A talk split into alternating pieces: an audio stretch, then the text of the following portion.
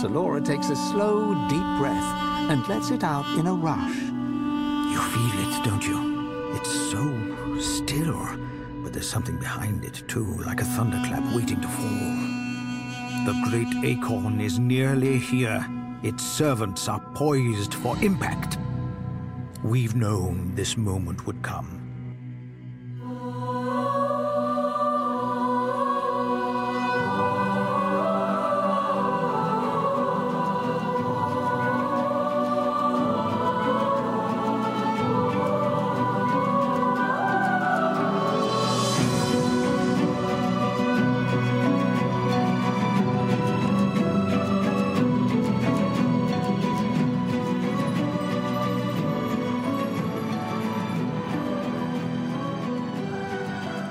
How's it going, everyone? Welcome to another episode of Soapstone. My name is Jake. I'm joined by my co-host, as always, Dave. How's it going tonight, Dave? It's good. It's going pretty good. Um, but I mean, how about we address everybody in the room? How's it going tonight, Justin? Whoa! I'll give you that one for free. There you go. Uh, it's going good. How you guys doing? I mean, good. Does nobody pay attention? Oh my god. Yeah. How, This how is are you guys trouble doing? with group dynamics. How's Jake doing? How about somebody else, Jake? Doing all right. I'm doing all right. So we're all doing okay to good to great. yeah. Marvelous. Yeah. Party check. Good. Do you want to know why I'm doing good? No, not really. All right. Actually, yeah. We should be being use the honest, content. though. We could use the content. So I got an email today. I'm going like through some background check checks for job stuff. One of which was like a child protective services thing. Uh, so now I have a document saying they have nothing on record for me abusing a child or being in a system of people who abuse children. That's pretty good. I already knew, but now You're a s- other people know as well. You're a good human being. It's certified. You can put Right? that as like your Facebook cover. Just have it up there. I just want to say hashtag BLM, hashtag don't abuse kids, hashtag. Look, I'm Shouldn't a normal, have to nice, nice person. Exactly. Should not need to be stated, but It, can't hurt. Although, I will be honest, if someone does state it, it's got like a little bit of it's the, like, why uh, are you bringing it up? Type don't thing. protest too much yeah. to it. You're like, no. Hi, I'm Never Dave. have- I, I've never abused a kid. You're like, what? Sir, this is the Wendy's. Mm. yeah, that is good though. I didn't realize they did. Uh, they ran background checks for that. I mean, I, I knew there was like the criminal stuff, the drug stuff. oh yeah, it depends on the. I want to say genre of the company, but I know that's wrong. Industry they're working in. Yeah, the industry, the field. yeah, Certain places might have different restrictions based on who they employ and what right. they need to filter on.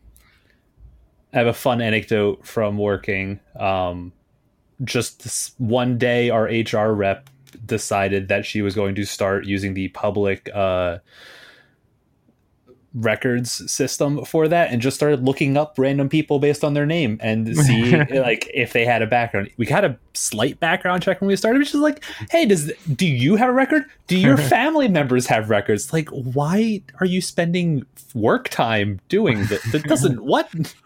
Goes on yeah, Facebook. small small businesses, man. Justin. you just gotta Google people. That's it'll all come out. Um, yeah, no. That's weird though. Stuff sticks around forever. Yeah. It's always fun to Google yourself and find like some pictures. You're like, oh, I remember. Why does Google know that though? Yeah, right. Back when I I- was in high school, I googled myself, and I got a computer science teacher uh, at a college. It was very foreshadowing, I guess. Well, yeah, I was- directly, but I was gonna say it'd be hilarious if it's just like an older looking version of you with like glasses and grayer hair and stuff. You're like, wait. oh man. I don't think Google's quite there yet, but they're close. They're pretty close. That'd be cool if you could just find your doppelganger. Mhm. And if you found them first, you know. I mean, reverse Right. image search is coming a long way. Yeah. No, it's it's crazy what people can look up now.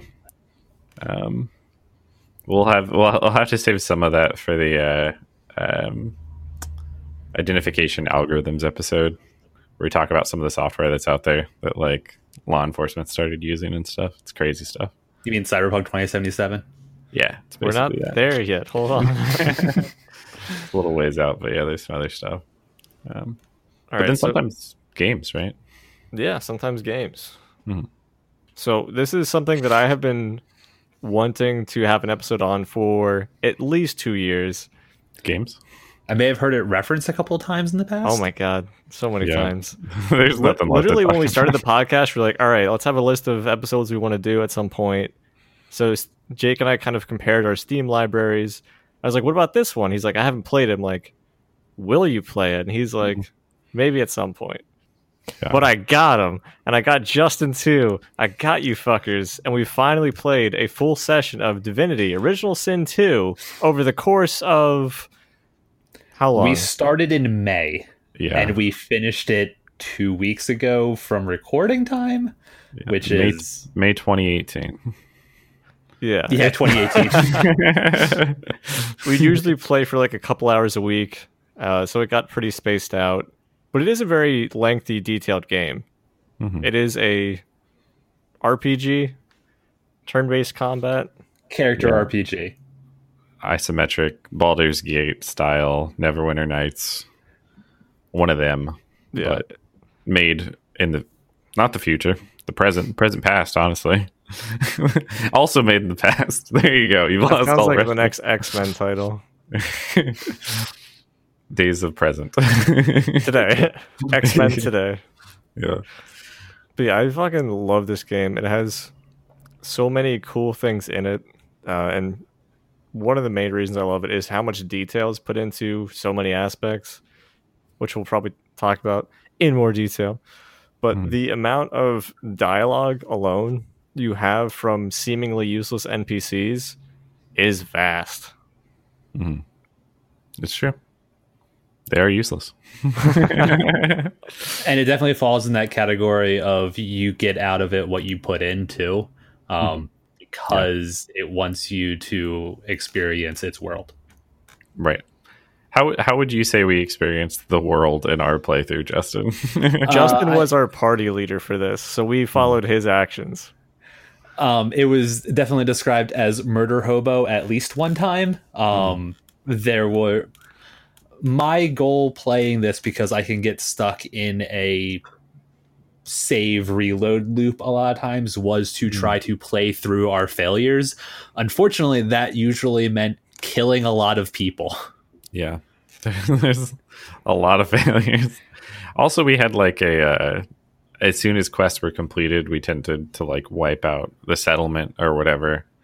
You have new of- you have no new dialogue for me well then you don't exist anymore It's You're an just- easier way of like crossing items off of a list by physically crossing them off of the map.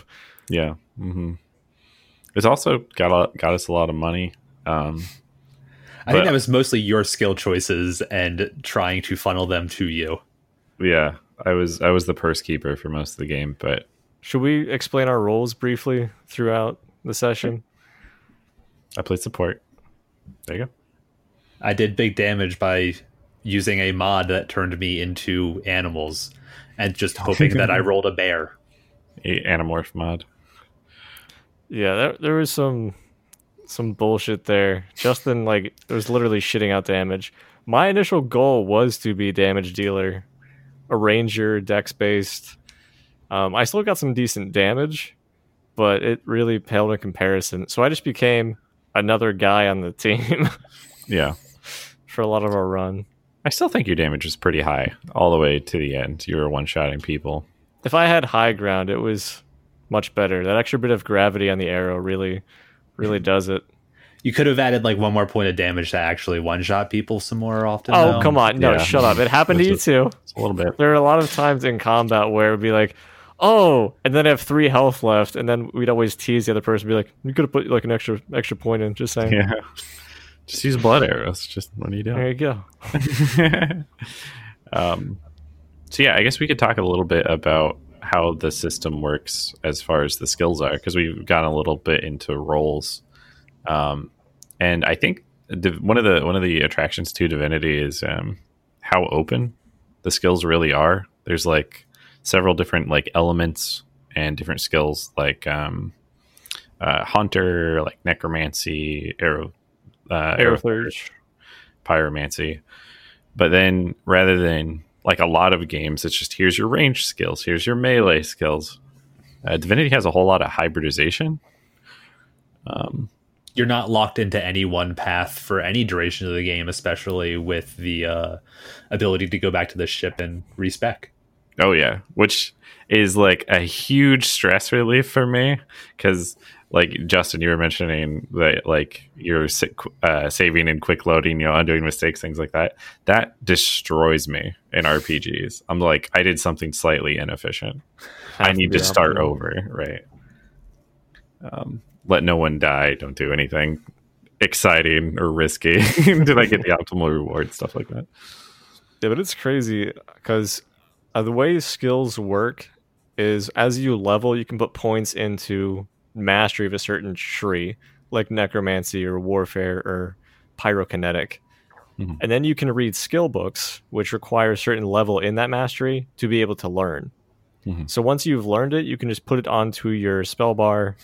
Um, certain things might take more slots, but once you have it, you can just use it. And how many spells you know is limited by your memory, which you can also invest points in. Mhm. But you could theoretically have pyromancy, um, hydrosophist, which is more water and healing based. Uh, You could have everything. You could dabble, Oh yeah. but usually uh, certain abilities will scale off of a damage type, which then comes into your strength, dexterity, and intelligence. or for some of the casting elements it'll also scale directly off of that element. Like hydrosophist the heals get better if you have more points in hydrosophist. They, they a lot of times have like low floors to learn the abilities initially. So you can get tons of abilities really easily by just putting a couple points into things but they scale much higher if you're investing like 10% based per skill point was a Mm, lot of yeah. the things with me. Um, and the stats, the damage stats were useful even cross spec. So like you would even take Dex as a caster if you mix some traits that let you crit more and stuff like Yeah. that. So there was a lot of Mhm. cross play in there. You could take your options as you wanted. it's it's incredibly open for builds. Like um, uh, I, we've we've played some other games in the past, like Path of Exile or um, Grim Dawn, um, that have like Diablo 2, Diablo 2. Titan, Well, not Titan, Titan's Quest. yeah, to Titanfall. these, these are all games that have skills, and no, um, but uh, yeah, Titan Quest. Titan's Quest is um, Titan Quest is another great example of like a really open system, and Divinity is very much in that vein. Uh, build it out however you want, um, which is fun for me because like. Uh, I like doing the supporty thing sometimes, like some dedicated supporty stuff. So I'm like, all right, we're gonna have like haste aura totems. I did a whole bunch of transitions through the game. I was like, this is all vanilla. Now I'm using like uh, undead necromancy mod stuff.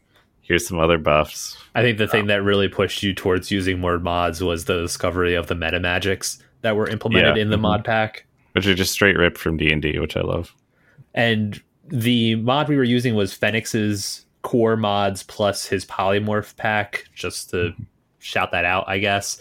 Yeah. Um, and at, over the course of us playing, there were updates to the mods, which I'm sure we'll get into some discussion of issues that caused. Um, but also there were balance patches applied to it. So sometimes if we spent three or four weeks not playing, we would come back and some things would be disallowed or different or other things, which added some dynamism to it, but not necessarily in the best way. Where Yeah, are my not- icons for abilities?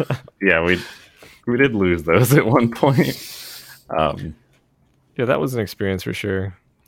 the the impressive thing to me was that um, this game is not like super recent. So definitive edition came out in 2017, and those like mods were being updated as we played, Yeah. uh, which is kind of telling. The primary reason why we had the mods was for some reason when we went to start playing, I really wanted to play a shape shifting druid. Mhm. And there's a polymorph tree, which I just assume would be that. And then I started looking into what like I could build towards, and there was no direct shapeshift There was Yeah. like Mhm. vanilla has add wings or add spider legs to your character um or do like ranged attacks with tentacles that spawn but it was more like uh being a jester type magic kind of thing with some nature elements to it so Mhm. it seemed like it was the least the, the out of the vanilla trees the least fully realized Yeah. and at least from my conception of what polymorphing would be um Yeah.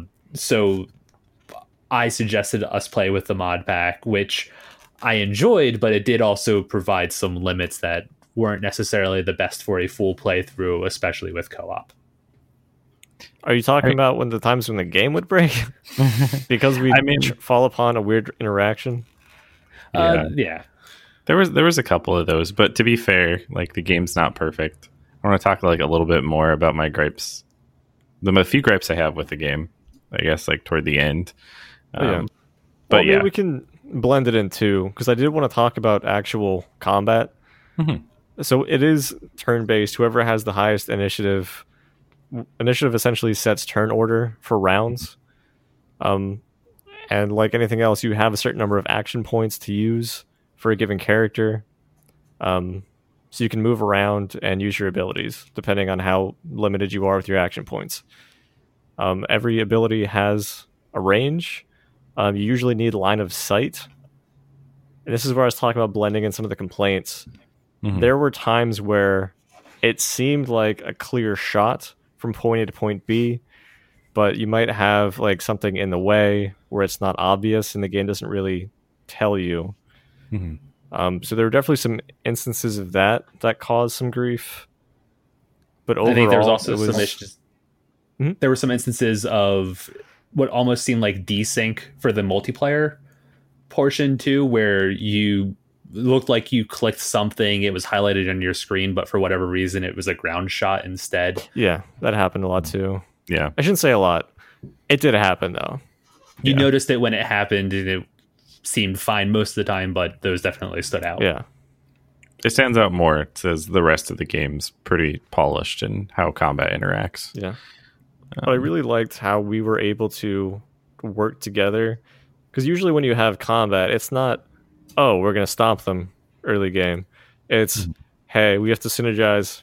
If I focus down on this guy, can you handle that guy? And you're trying to limit down their players and actions, the AI. So you want to have like knockdowns so they're stunned, so it takes a turn to get up, etc. CCs are very powerful uh, crowd control. But CC has to go through either physical or magical armor. Mhm. And each ability will say, like, hey, this is resisted by this. But every time I've played the game, myself included, there'd always be like, oh, I'm going to steal their source point. Oh, they had full magic armor. That's on me. Yeah, that's ninety percent of the time I use that ability against a living opponent. Even though it's not a percent chance to succeed, it's just did they have magic armor? Do you guys like the combat of the game? I think I, I think it's a pretty novel system. The only other system I've seen that uses armor like that was like Dragon Age Inquisition, um, where it would like prevent CC as long as you still had armor. Mhm. Um, and it's definitely like an interesting balancing aspect because, like Justin was saying, CC is incredibly strong. Like it's the difference between winning a fight and losing it Yeah. in uh, Divinity for sure. Because if you get CC'd, as I was on the receiving end of plenty of times, it's just like, oh, you just got hit by like three things each round. You're not going to get a turn, you know? Um, Yeah. Being frozen solid and then letting them shoot you kind of sucks. Was not Mhm. great. Which is why it's good to have other people on your team be like, hey, I'm frozen, but my turn's coming up. Could you unfreeze me, please, please? Yeah. fireball. we had some issues with conveyance on how to solve some of the debuffs. You needed to already true. have the thing that solved whatever CC that you were currently experiencing on your bar. The CC itself didn't usually tell you how to clear it. So we, uh, in particular, uh, knockdown. For some reason, we all thought that bless would let you stand back up when Right, yeah. really it's just rested. And I think there was one other mechanic Yeah. that solved it for you. First aid picked you up. Yeah. Um, Um, But- Oh, I was just gonna say, yeah, a lot of it's like some of those interactions though are, are really at play, and there's a, there's a lot of interactions in the game. So I kind of understand why they can't give you like a uh, what I kind of wish this is minor improvement i think is like a button some some games do this i think diablo did this where it's like hold a button for detailed information about a skill that would be massive in divinity because sometimes that information is just would be really nice to know And Yeah. part of it is because we took so long between sessions. Um, we may not remember how we handled a situation before with enough detail. Um, So it's not completely on the game, but it's definitely, it'd be nice to have those reminders when we came back to it. Um, Yeah. It's the reason why a lot of games recently have started putting the these buttons do these things in the top hand corner, and you can turn that display on and off. That seems convenient. they could even like i think do like a best of both worlds where you don't know that something cleanses until you see the interaction once and then And it's like, just oh, like, I've now learned this. yeah i think that'd be a cool way to do it But The point and click adventure of RPGs. yeah Rub cheese on me. See what happens.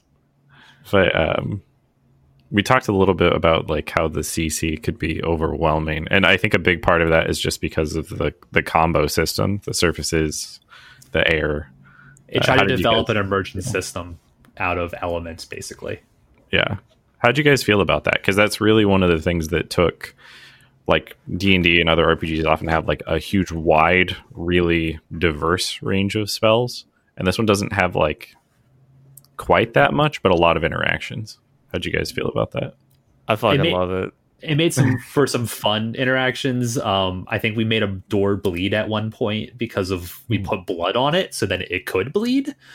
Um, The door was That- not in combat. I want to point out. We just we fuck up doors. yeah on Uh, principle there was one quest in particular that caused us to kind of stretch what we were understanding from that system. The uh, Yeah. the tr- the trees, the the seasonal trees in the druid area, um, required to you have to essentially stack different area effects on top of each other to get other area effects. Mhm. Um, and we just didn't know we had some of those at our disposal at the time. yeah Yeah, they're very flaming air is pretty tough to get yeah, it's very situational because you're not usually in combat thinking I need flaming air, hmm but it is nice as an option. So if you do have, I think it's just water, and if you light it up, you will get smoke. hmm i think steam um Steam. What causes yeah smoke it was then? oil, Uh, oil and fire, oil yeah. and fire. Okay, Mhm. but that would actually obscure vision. Mhm. So if you did it next to somebody who's ranged, they're like, "Mm, well, I'm kind of shit out of luck here, yeah which was really amazing to do. Did we ever use it? No. Um, Usually bit you when it happens. Yes. yeah Usually I'd be like, oh, I can't see through smoke. And everyone else is like, what's that? But it's just really cool that a system like that exists. In the same way, if it's raining or if you move like a water barrel and then you throw ice on it, you can freeze it. And then anybody who walks over ice has a pretty high chance to just slip and fall, even And if then- they do have armor. And then on top of that system, there's the cursed to blessed scale for all of Yeah. at least most of the base element types. Um, Mm-hmm. Where if you kill an evil voidling on a surface, it will basically corrupt that surface and make bad things happen more. And if you bless it or something else caused blessed sometimes, um, it would make it good and usually heal you. And these also affected the enemies. yeah hmm Yeah, it's a really intricate system that I don't know if we ever felt like we had a full grasp on it. I felt like we probably understood 85% of it. We usually we could have abused it a lot more we usually forgot that we had certain element beneath us because some of the texture overriding kind of got a little hard to read with all the visual clutter that could happen. Yeah. Um, so we would just be like, "Oh yeah, I'm gonna walk here," and then slip on cursed ice, which was Yeah, hundred percent chance over. to fall. Um, and while you're out of combat, the game was really good about trying to path around that stuff, but because of the limited walking in combat, it wanted you to path yourself better. If you wanted to Yeah. get to a certain location on that turn, you better know that your straight line path is a safe one. Yeah. Mhm. So like with oil, which is probably one of the more common ones, if you move through it, it'll slow you by 50%. So if you're clicking at max range for I want to use all of my action points to move from point A to point B, Mhm. but you move through oil, it's not going to show you and say, "Hey, dum dum, you're only going to go as th- this far." It's going to walk you there and be like, "Well, I'm being slowed," and it's going to recalculate it. And then you'll just be like, "Oh, that was my turn." The slow is a status effect too, so that lasts like a turn or whatever. So if you just tap that oil, it's like, oh well, hope you weren't planning on going anywhere. Yeah. But that's why like relocation skills are really strong. Mhm. So like if somebody jumps on your shit, you can be like, I want no part of this, and you can kind of teleport away for usually an action point, Mhm. so you can like reposition. it's a there's an uncommon amount of relocation spells in the game. I think Most there's like at least the- one per skill tree. Yeah. And Good with the ability to cross spec, it was pretty cheap to get multiple ones um, when you needed them. Justin was jumping constantly. He didn't really contribute much in fights. He was just like, look what I can do. Uh, with really janky uh, wolf flying animations. Oh, the T pose Yeah, wolf just- made me smile. but that was actually vanilla. We thought it was like a stupid mod thing, or it looked dumb at least. And then I was playing my single player, and I saw the exact same animation. I was like, oh, I, I don't think the bear climbing the ladders in T pose was vanilla though. it It's uh, just a- ascends, and I love it. superiority thing. Yeah. No, it's it's it's pretty ridiculous what you can do. And like I said, I don't think we like really abused the elements a ton. But We did abuse some things though, yeah, like Um, thieving. true. Mm-hmm. So normally, if you if you're talking to an NPC outside of combat, um, essentially only one person is locked into dialogue. Everyone else can do whatever the fuck they want. So a lot of times, let's say I would talk to an NPC who was a merchant or just an NPC who had a cool item. Jake would use one of the characters to steal and then run off. Then the uh, NPC, after finishing dialogue, would say like, "Hey, uh, my shit's gone. Do you have it?" And I would say, "I don't have it." And then Uh-huh. he'd go around to the other players asking. But before it got to the actual thief, Jake would send those items to somebody who he had already checked with. yeah. And that's just an example. Yeah, I think the other big example was if you started a story conversation with somebody that was going to end with causing combat, you Mhm. could pre-position the other characters that were not in that conversation and also conversations stopped turn progression even when out of combat which meant that your buffs that were applied to the character in conversation were just halted so you could Yeah. pre-buff wait for combat and then go in strong There'd always be one person saying, Hey, conversation's about to end. You'd hear like three casts and people go, I'm ready, as they'd start to listen to the conversation.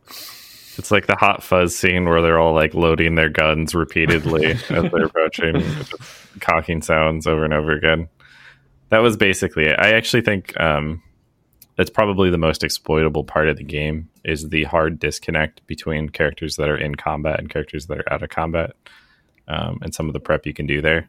they solved it in some of the late game stuff when like we were changing zones very rapidly and it was immediately putting everybody into conversation Mhm. um, but also a lot of it i think comes from us playing multiplayer um, Right. i know jake has a recent experience with playing the, uh, as a single player uh, game and i don't know if it was as exploitable in that is that I have a very exploitable example actually. Um, so, like one of the things is high ground increases your range of your abilities dramatically, and there was a counter in like the very last act of the game where I could just get up to like a hill, dump all of my two characters' action points, summoning things, doing damage, everything ridiculous, and then one of them would remain in combat, the other one would um, uh, do uh, tactical retreat which is just jump like you're an anime character really far away. And they would jump out of combat. The remaining one use all their abilities. Then I'd run the second one back into combat. And the way it works is when you join combat, you're at the end of the turn. And just with these two people, I Oh, could no. never let an enemy take a turn Oh no. and just spam it out. Um, and it was actually playtesting hilarious. Yeah. now it took forever, and I could have just beaten the enemies, but Do you think you like the cheese and jank as an option, or would you rather have like a very rigorous system? I mean, I think they could have just put some limits on it, uh, so that you still had a tactical advantage for preparing without like having to get out of jail free card, basically. There were some combats that we had to rerun because of a straight party wipe that Mm.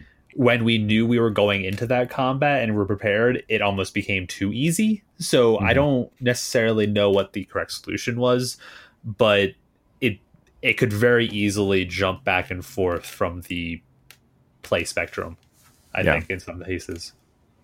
a lot of it is just do you enable running away um and if the answer is yes then some of these are not going to be able to be fixed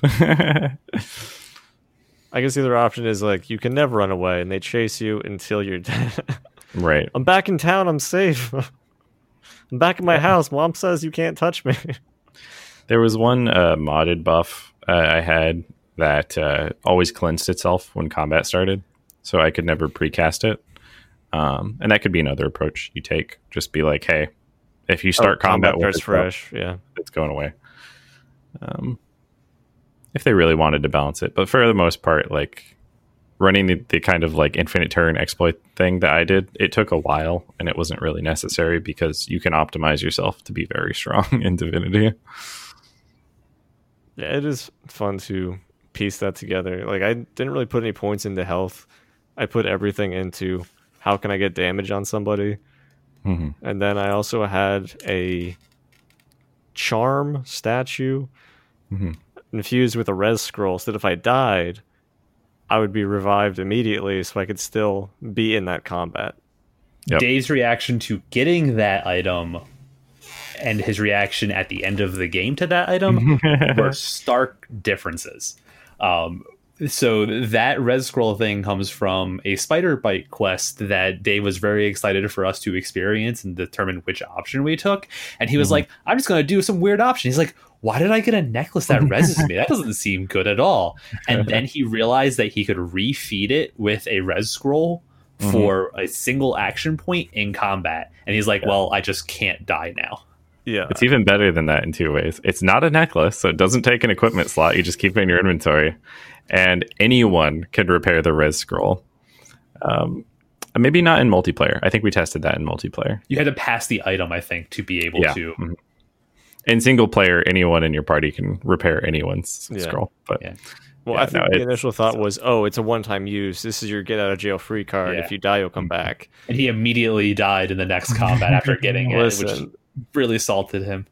yeah, I think there there was like a couple forced PvP things. Is this the one you guys are talking about? That battle arena. it was a second battle arena. Another kind of buggy interaction. uh, Dave and Justin were basically dueling here, where I was like, I'm not gonna fight or whatever. So I'm standing in like the grandstands for this. And for some reason, the game allows me to just continually fire on them without joining combat. so Dave and Justin, and this it was against us a little bit sometimes too. We're stuck in combat, whereas I was just up here spamming spells, like killing Dave No, rapidly. you killed me. no, you killed Justin. Okay, I You killed killed Justin. me as a bear. I'm chasing him down. I'm like, I just need one hit against Dave and I Uh-huh. win. And I think you're you summoned a pet on me too, and it just sat there whacking me the Yeah. entire time or something. Slapping. I It was- laughed because I had bribed Jake weeks ahead of time. if it ever comes to it, I need you to be on my side. You will be the sole survivor. Yeah, that was that was probably the most frustrating bug though was just uh, things being out of combat versus in combat. Like the time I was standing in front of the fireball trap, and it's just like, guys, could you please pass your turns because this thing's just gonna kill me in five seconds as I continually eat fireballs. Yeah. It's got a bit of jank, but it still makes up for it in other ways. I mean, I still love the combat overall. Um, how about characters? They're all trash. Okay.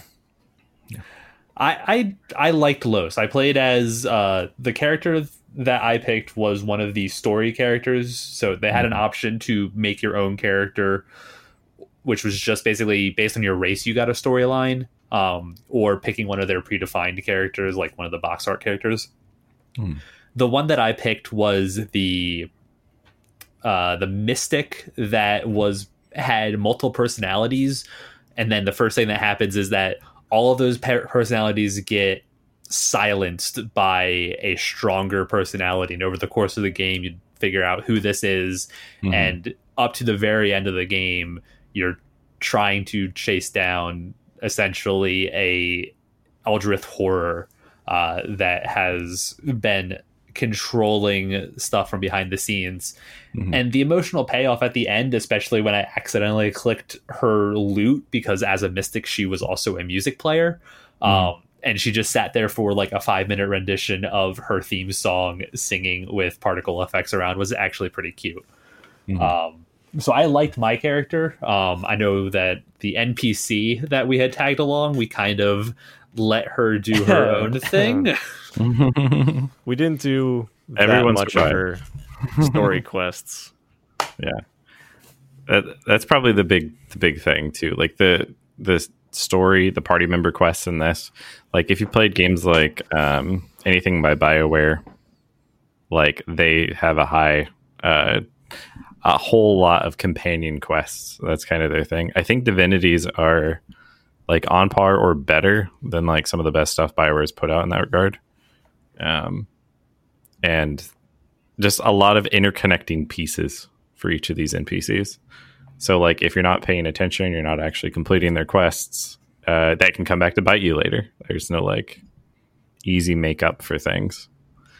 Um, but they're they are really cool, really interesting. I probably played one of the slightly less interesting NPC Ifan ben-Mezd. Um, and because it wasn't my character, I wasn't necessarily paying atten- as much attention to his in- individual dialogue. Um, Yeah. So I know it came off as that to me, but it I think it's true. I think it's I think it's basically true. Like they all have something going on. There is kind of like uh, one downside to multiplayer is um, anybody who's a playable character is more or less silenced from a story perspective in a way. Like you can't interact with them and then have them respond back to you adversarially. we had Like some they- dialogue choices where there was voice acting to it, but it, al- when we had the NPC with us, she always got the final word, which did Right. And she'd cut my character off every Yeah. time also, which was stupid. But yeah, if you're playing as that person, they can't have autonomy as an NPC. Obviously, right? Yeah. It is cool though because you can kind of draft your party at the beginning of the game. So you obviously have. We had our three people, and we ended up picking up a fourth and Mhm. killing the rest because we wanted to. Yeah. Um. Sociopaths, psychopaths. Yeah. Both really. murder hobo. Yes. Yeah. It was just fun to see. Like I still haven't seen probably three or four characters quests. Mhm. Um, I don't know if I necessarily care to, but it really goes throughout the entire game. It's not like, oh, it's Act One. We got to put in one thing here for somebody. Yeah. It's like the whole time. Like each character is fully realized. Even the fucking animals throughout this game. Yeah. If you see a crab on a beach, that's not a crab on a beach. That's like a fucking sorcerer that's in the form of a crab.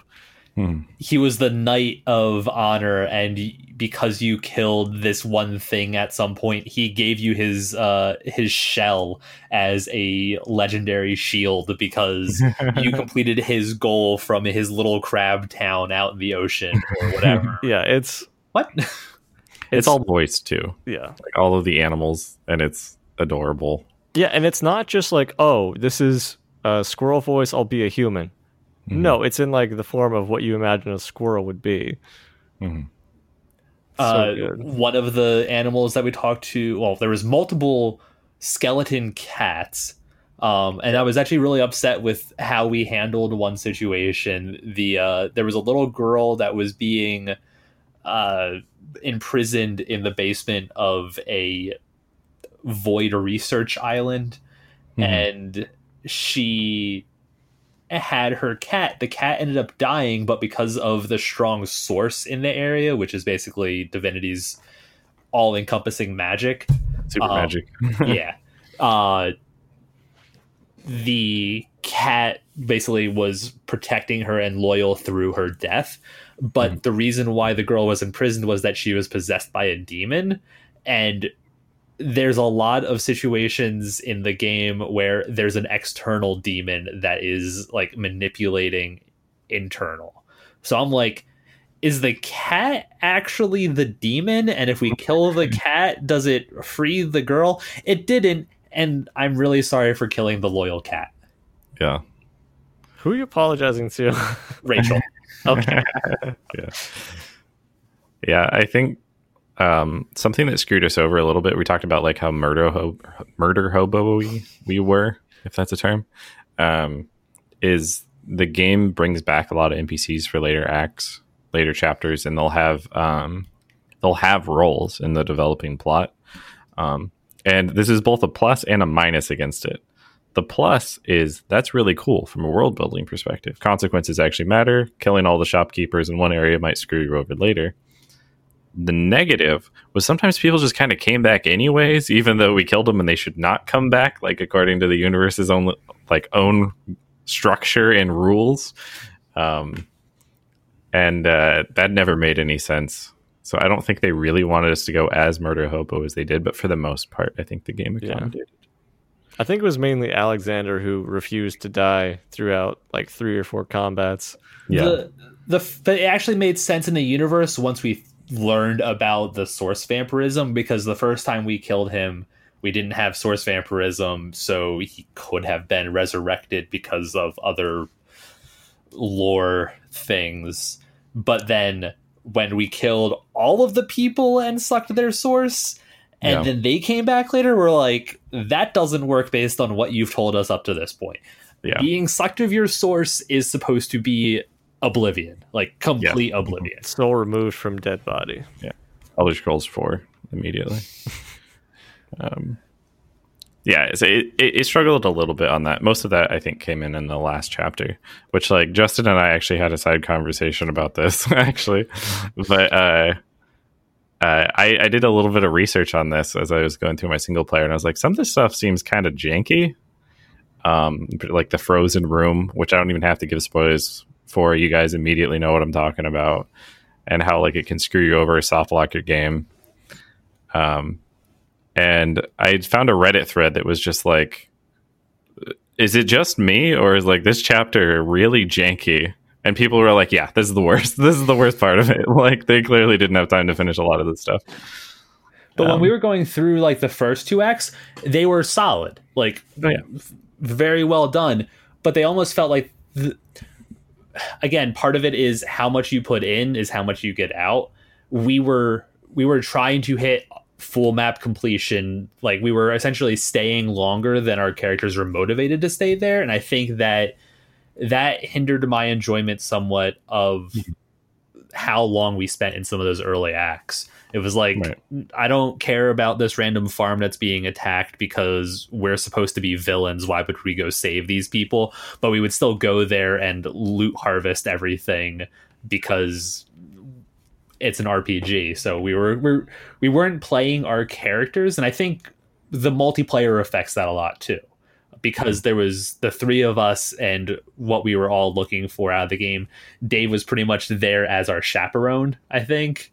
Um, I would say more of like a sidekick because I had already played through the entire game with Mike a while back. So I had done my I will follow the main character and their storyline.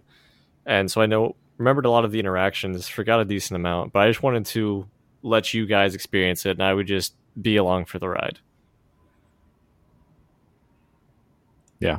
I know. I I'm pretty breathtaking when I have these short diatribes. No, I mean that's that's fair. I was also deferring, trying to defer to Justin a little bit more, although I I hadn't played through you know most of the game. you were actively working on a single player playthrough, whereas I was pretty much leaving myself virgin for that run. Right. I I mean, I, when I yeah, yeah. when I played through with Mike, we definitely did focus on a lot of the story more, and then we'd talk about things as they happened. Be like, "Oh, what do you think's happening here?" And we'd play maybe a couple of times a week, so it grew, and my investment for it was just through the roof at that point. So when Hmm. you got to that late game, everything was impactful. Yeah.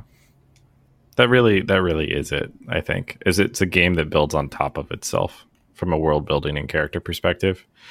Like if they just dropped you into the last act and they're just like, here you go, here's some some content, it'd get like a 70, I think, on Metacritic. People would be like, there's some cool combat systems here, but a lot of this doesn't make sense. But uh, contextualized with everything else going on, that helps really carry you through the end.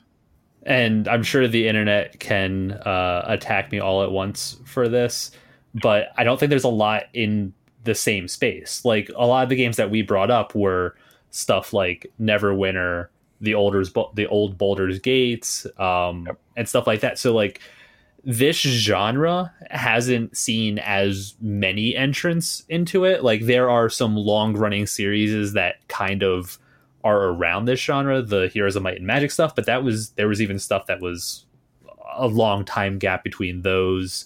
What Um, about like Pillars of Eternity or Deadfire? Yeah, I've heard about the reductions. I haven't checked them out personally. Pillar Pillars is I didn't beat Pillars. I love Obsidian, but sometimes they make kind of glitchy games. They always make kind of glitchy games. then that kind of falls into the same category as this in some of our interactions. That, uh, I know that it's a different it's a different level with some of that stuff. Yeah. Um, because at least in this one, it felt like the mod was probably introducing a lot of stuff, which I know wasn't always the case based on your single player playthrough discussion. Yeah. Um, but it was definitely easy to tell when the mod caused a crash rather than it being a vanilla thing that would have theoretically happened. Yeah. I mean, I, I think you made it. You made a good point though. Like, there's not much else in this space that's still around, and uh, you know, like I said, didn't finish Pillars of Eternity. I did try to play this game like three times probably before we got to this this winning playthrough where it really finally clicked with me. Um, I think part of that's just like these are slow games. Even when they're fast games, they're slow games. Um, and uh, so staying engaged can sometimes be tough. I think you talked about it a bit during some of the combat where it almost felt like a D&D session where if you were playing the straight fighter um, Yeah, it didn't matter what anyone else was doing as long as there was still a target within range you were going to do the same set of actions to kill it basically um, and the only time that so you were essentially checked out during someone else's turn for a lot Right. um, Mhm. and since you weren't making the Turns. decisions yeah Yeah, it's But- once you find something that works, it is hard to break out of that. Like for my stuff, it was pretty straightforward. A lot of times I would just shoot people from afar. Whereas Justin had summons upon summons, Jake had two turns and for a time two characters. So there's a lot of times I would just attack something and then just kind of mentally idle off for like a couple of minutes. Yeah. Go to second monitor, look up a YouTube. hmm But I think It- it is- comes down to the team comp. I wouldn't say that's a an issue of the game itself, but maybe the I- approach. I think it's just a side effect of allowing as much crunch as the game does. Like you could easily compare this game to like Pathfinder or like Fifth there were no turn timers or anything like that and possibly having that as an option in multiplayer would have been good um, Oh, yeah. I mean, that I think I any us probably would have disabled it though, right? Yeah. Like, Well, I know you can like play with other people online. Like you can have straight up lobbies with complete pubs, and I would love for something like that. Like, oh, is this Tim AFK? Mm, Can we speed Yeah. this shit along? Even if like you lost the action, you could still have that progression throughout combat. or if it's just white swing this thing because whatever like it, it had some really minor base action you could apply something and we could have built the npc around that instead of forcing it on one of us to control it it mostly ended up being jake um, You put a lot on Jake. Jake, carry this. Jake, carry the game. Jake do was- all of our vendor interactions for us I was fine. I was fine holding the money, the money, but the NPC was probably a little bit too much. You can definitely optimize your characters to have like never-ending turns, not just like the exploit I mentioned earlier, where you literally never end your turn, but um, more. Uh, there's just a lot you can do in combat, And just like in D and D, if you haven't thought about what you're going to do in advance, it could take a while. But I don't think there's I don't think there's really a solution to that. There's not like I don't think that's a problem per se. Like if that is a problem, then you should just be playing a different game. Yeah, I think it Because- comes down to the party you have, really. Talk Yeah. to each other like you're adults and say, "Hey, it's your turn. Can you please do this thing?" Right, So I exactly. wouldn't, I wouldn't want to play it with pugs. Is basically what I'm saying. Oh, definitely not. I agree. And like I said, I really like the strategy part with you guys. We're like, hey, who should we focus down and what should we do? Oh, this is on cooldown for two turn rotations. Do you have an option for knockdown? Um, can we get something defensive, et cetera, et cetera? Can you set me on fire? Well, I can set you on cursed fire. Does that melt That's- ice? It only melts cursed ice. What the fuck? That's so definitely weird. true. True though is like um, toward the end of the game, I made a pivot because most of the magic CC has to go through uh, magic armor.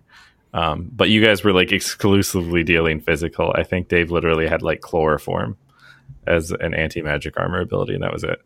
And uh, so I'm like, all right, I'm gonna respec a lot of this stuff. We're gonna get some of these like nature spells on here, and um, the only big magic nuke I still had was like Riptide, which was just literally caused the game to almost crash every time I cast it due to particle effects. But it was great in regards to removing buffs and debuffs from things too. So like there was added benefit besides just it doing crazy damage. Yeah, but everything else I went like physical, so we could kind of just put all of our eggs in that basket. Um, And only And that bit us sometimes. yeah, only only sometimes. It's if pretty it bit rare. us, we did a lot of physical damage to it until it died. Yeah, it's very true. I want to Um, tangent briefly off for the overall story, not necessarily specific character defined. What did you think of the overarching plot of the game? I think it was I think it was pretty strong. Um, I think that uh, I would have been a little more satisfied with it if some of the events at the end uh, were portrayed um, a little bit more concisely or uh, in a more satisfying manner. That makes any sense, without going into exactly end of game spoilers. Um, but as far as the actual plot and the development and like the the sine waves of you know highs and Rising lows is- action, falling Yeah. action. It, it, it hit the this was a good story. It, like I don't Mhm. I don't have any problems with it directly. The it kept asking questions that it did provide answers to. Yeah. Um which is both satisfying but also didn't really especially at the ending. I think it mostly comes down to how it left us is it didn't leave any questions for Part three. yeah, espe- especially with it it kind of did the Mass Effect 3 color choice. a little bit. It did a little bit. Yeah, Yeah, I don't like necessarily having like a sweeping decision at the end for which ending do you want. Um, I kind of wish they could make it a culmination of all of your sins. Maybe you Hmm. did choose a good ending, but you were a shit person the entire game. Everybody raises their hand. Um, Right. Maybe that had some effect on it. I don't know. But I mean, this town did fine. yeah. Well, yeah. Well, that, that's what's funny. Like, I think the Mass Effect ending thing is a little bit apt, and that if you in, if you come to the conclusion of your game and you're like, here's a binary choice about how it's going to end, and nothing else you really did up to this point is going to impact that. We'll just we'll like throw you some like some concept art screens afterwards with like short voiceovers for what you actually did. That's kind of that's kind of less satisfying, I think. yeah, kind of chain them together. So I it think that- like a, a woven story. It's like here's a card snippet. Exactly. It's uh, like the Fallout thing. It's it's like Fallout, except sometimes sometimes Fallout's pulled that off. I think a lot better than it was portrayed here. Um, also for how spaced out our game session was i didn't remember half of the things we had done in the horrors committed along the way Lots or of who death. we saved anything like that yeah, I- very spaced out Well, we couldn't kill children. No, No. you'd so attack them and they would save the children. sonic run yeah. they were immune to combat uh, combats entrancing effect that usually just freezes everybody till it's their turn. Kids are just like, nope, I'm out of here. Fucking passive. First. yeah. Then you get out of there. um, I think that the game was a little bit. It fulfills a lot of ambitions, but it has ambitions even higher than what it fulfilled, and that's that's probably the more disappointing thing at the end. Like you can accumulate tags for like, oh, we got a villain tag because we kept eating innocent people, like doing all this crazy uh, psychopath stuff. Uh, but then like uh, Justin, I know your character also got a hero tag, so you could like I choose be Other people. or bad, I guess. Uh, but then by the time they got to like the end of the game, um, the game's just like, oh, well, you have the hero tag, so we'll have these people like really like It you. had priority over every other tag that you had, Yeah. basically. You're like the scourge upon the land, the walking calamity, But we're also like saving people. earth. Yeah, but you saved the guy the one time, so heroes welcome. Um, But I think that was just conflicting stuff. Like they could have had more nuance there if they had time. I liked that the universe existed, but I feel like it thought we cared a lot more about the universe than like I think its strength was the character stories, at least when we were actively pursuing those character stories, stuff like Malady Oh, yeah. and the individual character stories that we actually were personally involved in. Um Yep. and people that were like helping us and they're like you're kind of shitty but i really need you to do this thing so i'll help you Um, you are the protagonist, right? You're like, yeah, yeah, yeah. They're like, okay, um, sells Where- potatoes. whereas the universe stuff we didn't uh, because it was a binary choice option of how you solved it at the end basically um, it was fine. Like I, I think it was a good trapping device for getting there and it wasn't something i necessarily saw before um, at least how they expressed it but it was still kind of ended up in good versus evil. You decide. Yeah, the ending was not the strongest for that portion, but I did like having the options at least early on in Fort Joy of let's say you know you needed to get a quest to get from point A to point B. You didn't necessarily have to solve it one specific way. Right. Usually true. there's like, hey, you got to go through the guards. Maybe find a back entrance. Maybe find gloves of teleportation, and you abuse the fuck out of that. Um, I don't a remember thing those options as much. Like, oh my god, lava! yeah. Teleporting somebody into lava is an instant kill. Doesn't matter Yeah. who you are. Teleportation goes through magic armor for some reason. but not if you're stone. That's too Yeah. heavy. Yeah. I don't know. I I've always feel like I'm on the slightly defensive side just because I've played it twice and I, I've been so enamored with it. I will definitely admit it has its faults. Uh, a lot of like some of the jank interactions that we've talked about. Um, but like I said, I'm just so in love with how detailed the world is. Um, because even if you're doing like a little dumb side quest, it somehow ties back into something. Yeah. And the Mhm. dialogue options you have for like seemingly random NPCs, I really loved. Like fucking Sir Lora was in our party since day one. He is a squirrel riding an undead cat, and he speaks like a chivalrous knight throughout. And he speaks down to you, and like we are his shield. shield and even as like you're playing through the game and you have dialogue options for either main story quest or side options there's some really funny options like we Oh, yeah. just be like watching like justin talk to somebody like oh that's pretty good we should pick that one yeah. it's just really really good jobs of uh writing This is There. what the witty sociopath would say. So we should pick that one. things i wouldn't expect in like a mainstream game for dialogue Oh, yeah. options at least the writing is uh, straight up amazing. Um, I think it surpasses the writing of like any of the top uh, studios I'm following right now. the Or uh, narration was also like the the way that the narrator read a lot of the lines and the voice dialogue was also very good Oh yeah, Mm-hmm. I think there's only like one point in the game where I had like a moment where someone switched voices like in the middle of their like lines because of a bug. And I think so. Uh, correct me if I'm wrong, Dave, but at one point they went back and they just redid voice lines for like a large portion of the game to improve the quality. There was a point after the initial game release where they went back and either redid or added like a hundred thousand to one hundred fifty thousand voice lines.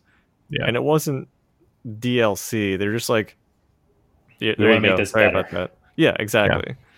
So that gets huge points in my book. Mm-hmm. They've treated it like it's a game as a service and it's like a single to co-op RPG. but they've really been putting a lot of effort into it um, over the years. Uh, I was I was gonna say real quick. Uh, it has a 93 on Metacritic. So like, even though we have this kind of criticism going on here, it's because the game was so good that it made the like the lows. I think stand Stand out a little yeah, bit. more. yeah, yeah. I, I think lows is- part of that is the people who would enjoy the game know they're going to enjoy the game before going in. You're not going if you're not somebody who is interested in RPGs, like especially stuff like D and D and stuff like that. You pretty much know you're not going to necessarily care about this. It's not going. It's. I think it's good enough to potentially entice somebody into that space, but someone that just plays video games for sports or FPS is probably not mm-hmm. going to find the enjoyment in this game. And I think they didn't try making it main that that mainstream. Like they still left Yeah. the chunkiness in there that brings people that enjoy this space out. It is easier to get into than D and D, though. I, I, I will say that as someone who runs. In that I D&D. played this and I stopped playing D and D. I I like the RPG itch. It's just I don't know. It for me it's like a nice physical manifestation for an RPG world or something that's D and D esque without having to sit through and interact with as many other people. I don't know. People are the worst. I'm not as imaginative as I would like to think I am. No, I get that. I mean, sometimes having the game in front of you is all it takes, um, and it's hard to like overstate how important that can be. Um, Divinity has has all of that and more. Uh, so, anyways, like what, uh, four out of ten, something like that. What are you guys thinking? I give it a solid. Nice. I give it One- a one mother's solid proof. yeah. Giphy moms choose Jeff.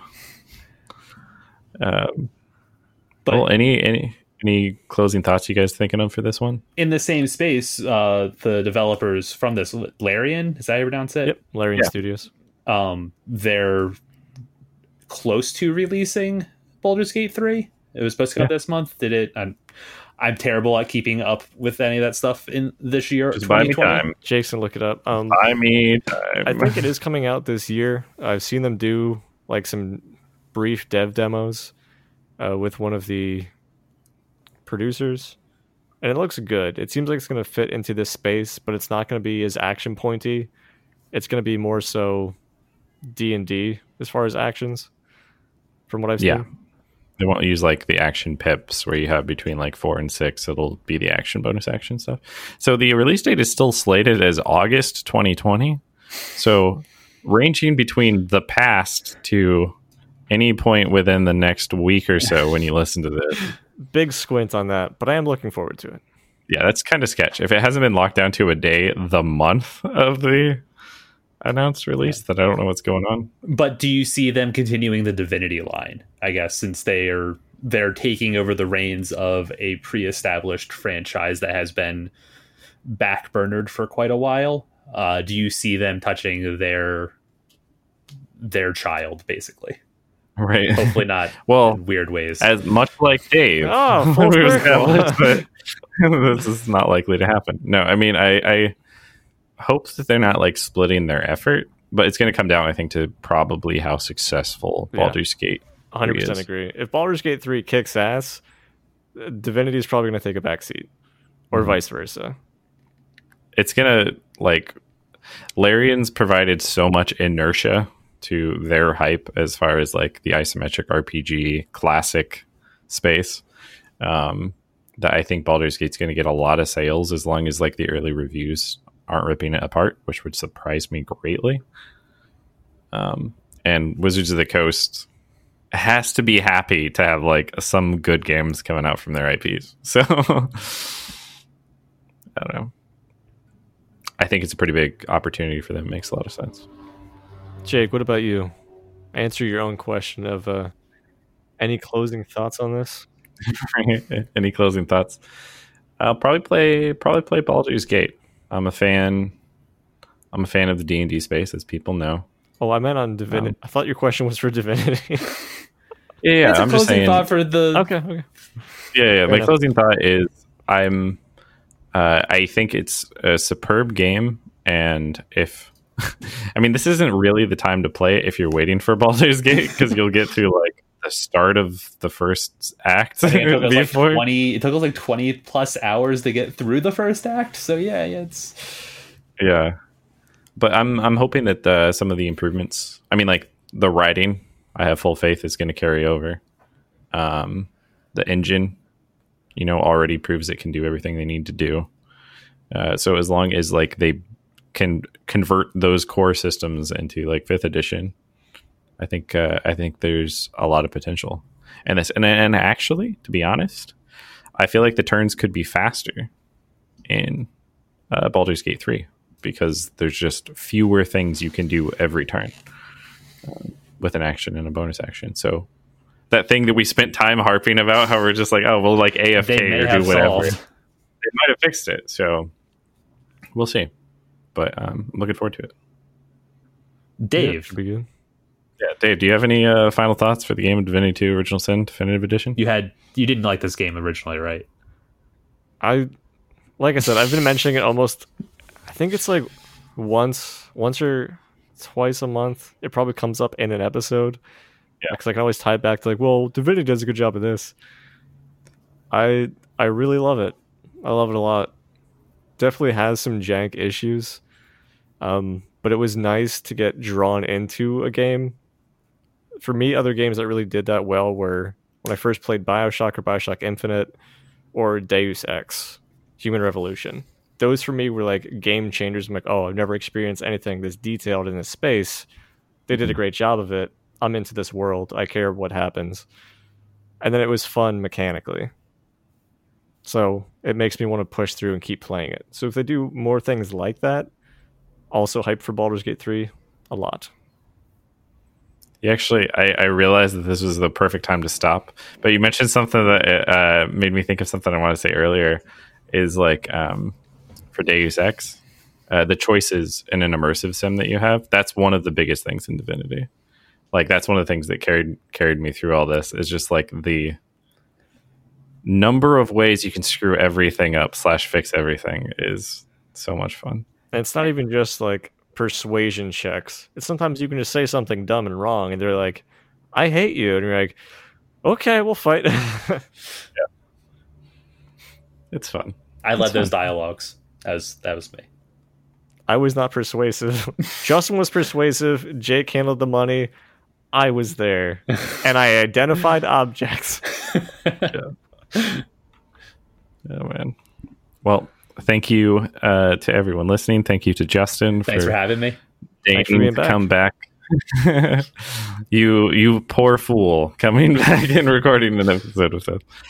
Um, as always, uh, people can send in their feedback or thoughts for new episodes uh, to our Gmail at soapstonepodcast at gmail.com.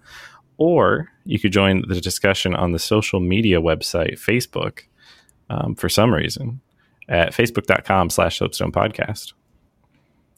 And as always, we'll see you in the next one. Have a good night. Have a good one, guys.